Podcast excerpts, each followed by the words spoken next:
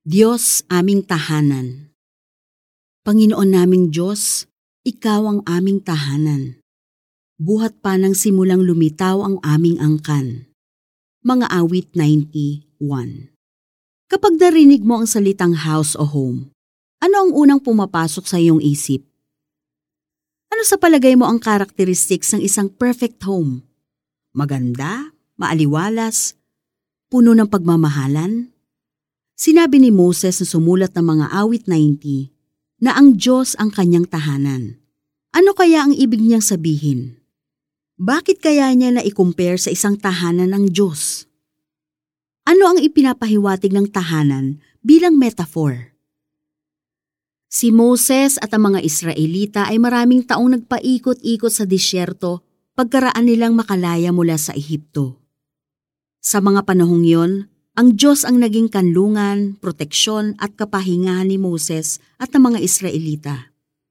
Siya ang naging tahanan nila. Pinagtibay ng sumunod na awit, ang mga awit 91, ang idea na ang Diyos ang ating tahanan. Isa siyang muog at kanlungan. Sa piling niya, tiyak na mararanasan natin ang kanyang pagkalinga. Saan ka man naroroon, anuman ang yari ng iyong tirahan, ang tunay na proteksyon, kapahingahan at pagmamahal ay sa Diyos mo matatagpuan. Siya ang iyong tahanan. Maraming salamat sa inyong salita, Panginoon.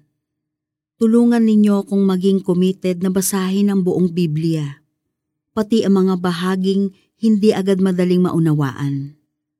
Humihingi ako ng gabay sa inyo, Holy Spirit, para makakuha ng insight at revelation. Salamat na ipinakita ninyo sa akin na kayo talaga ang aking tahanan.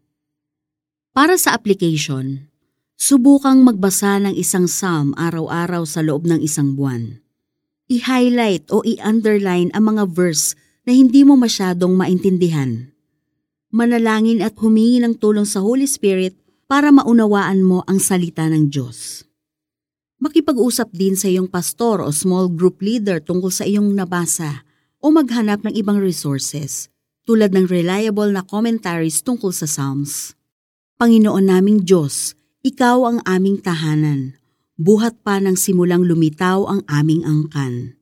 Mga awit 91.